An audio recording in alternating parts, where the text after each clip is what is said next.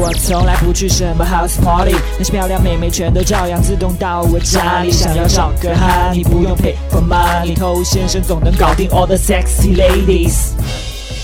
我是偷先生，有越来越多的兄弟已经开始反思自己的过去，不要再做单身狗。那有了这个想法当然非常好，未来呢需要更多努力。但一些刚刚起步的新手呢，总是存在一些误区，比如说会很想知道，怎么样可以用一个绝招，把这个原来不喜欢我的妹子突然让她喜欢我，这还是没有理解到位哈。一个妹子她会喜欢你，她一定是在一个系统的工程之下的，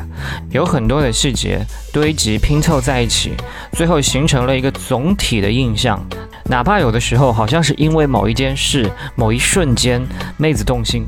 那这些动心也是建立在之前有一个良好的基础之上，什么事情该做，什么事情不该做，所以细节决定成败，但它不是一个细节，而是很多的细节。那今天我们要讲的眼神这一部分呢，在我看来是非常不容忽视的一个环节。很多人约会、聊天、形象各方面都没有问题，但就是因为这件事情没有做好，所以差那么一点点感觉。添加微信公众号 k u a i b a m e i，关注我们，参加内部课，内部客服微信 h o t t o u。嗯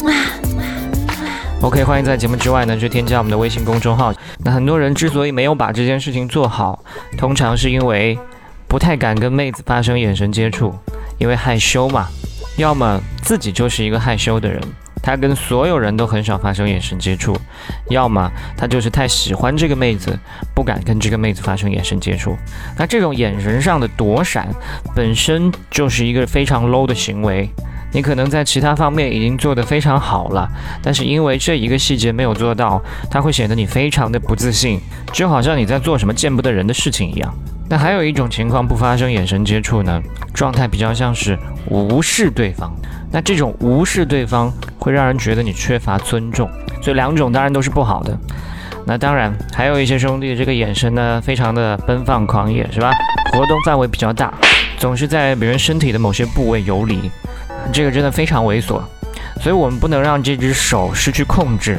我们要让这只手跟妹子眼神幻化出来的那只手在空气当中接触过招，这才是正确的。本质实际上是跟它的距离变得越来越近的一个过程，我们的话题变得越来越亲密，我们的物理距离变得越来越靠近，我们的身体会慢慢发生更多接触，那我们的眼神的接触，在更早的环节里面就要及时开始了。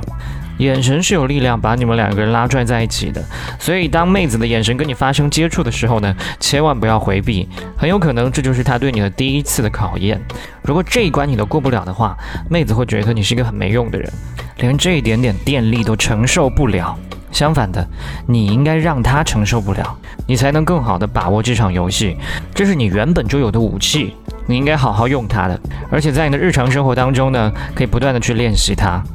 比如跟所有人交流的时候都炯炯有神，大部分时间都跟他的目光保持接触，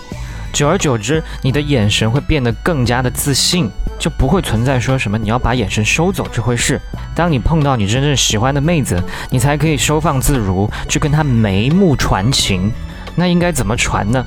当你第一次约一个妹子哦，因为之前没有见过真人嘛，那现在见到了，当然会眼神互看一下，对不对？你知道我们跟人见面都要面带微笑，但是我们不要见到他的第一秒之后马上就开始微笑，因为这样很假，给人感觉你都没怎么了解我就笑得这么灿烂，太礼貌式的客套了吧？我们可以先看看他，hold 住个一到两秒，然后再会心一笑。你可以比较一下这两种哪一种更撩人，再或者你可以先看他的左眼，再慢慢的移到他的右眼，再移到他的嘴，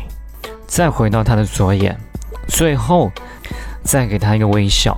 那有的时候我们碰到一些陌生妹子，我们也可以先用眼神去试探对方。如果他愿意跟你眼神交流，哪怕是他先收走，再过来回看一下，这都是好的迹象。你都可以稍后上前去跟他搭讪。那如果他的眼神很不屑，那你一会儿再上前，估计也不会有太大用处。所以究竟怎么样去区分妹子的眼神代表的不同含义哈？你可以去我们的公众号回复“眼神”两个字，它会给你一些提示的。我们的公众号是 K U A I B A M E I，我是头先生，祝你早日成功。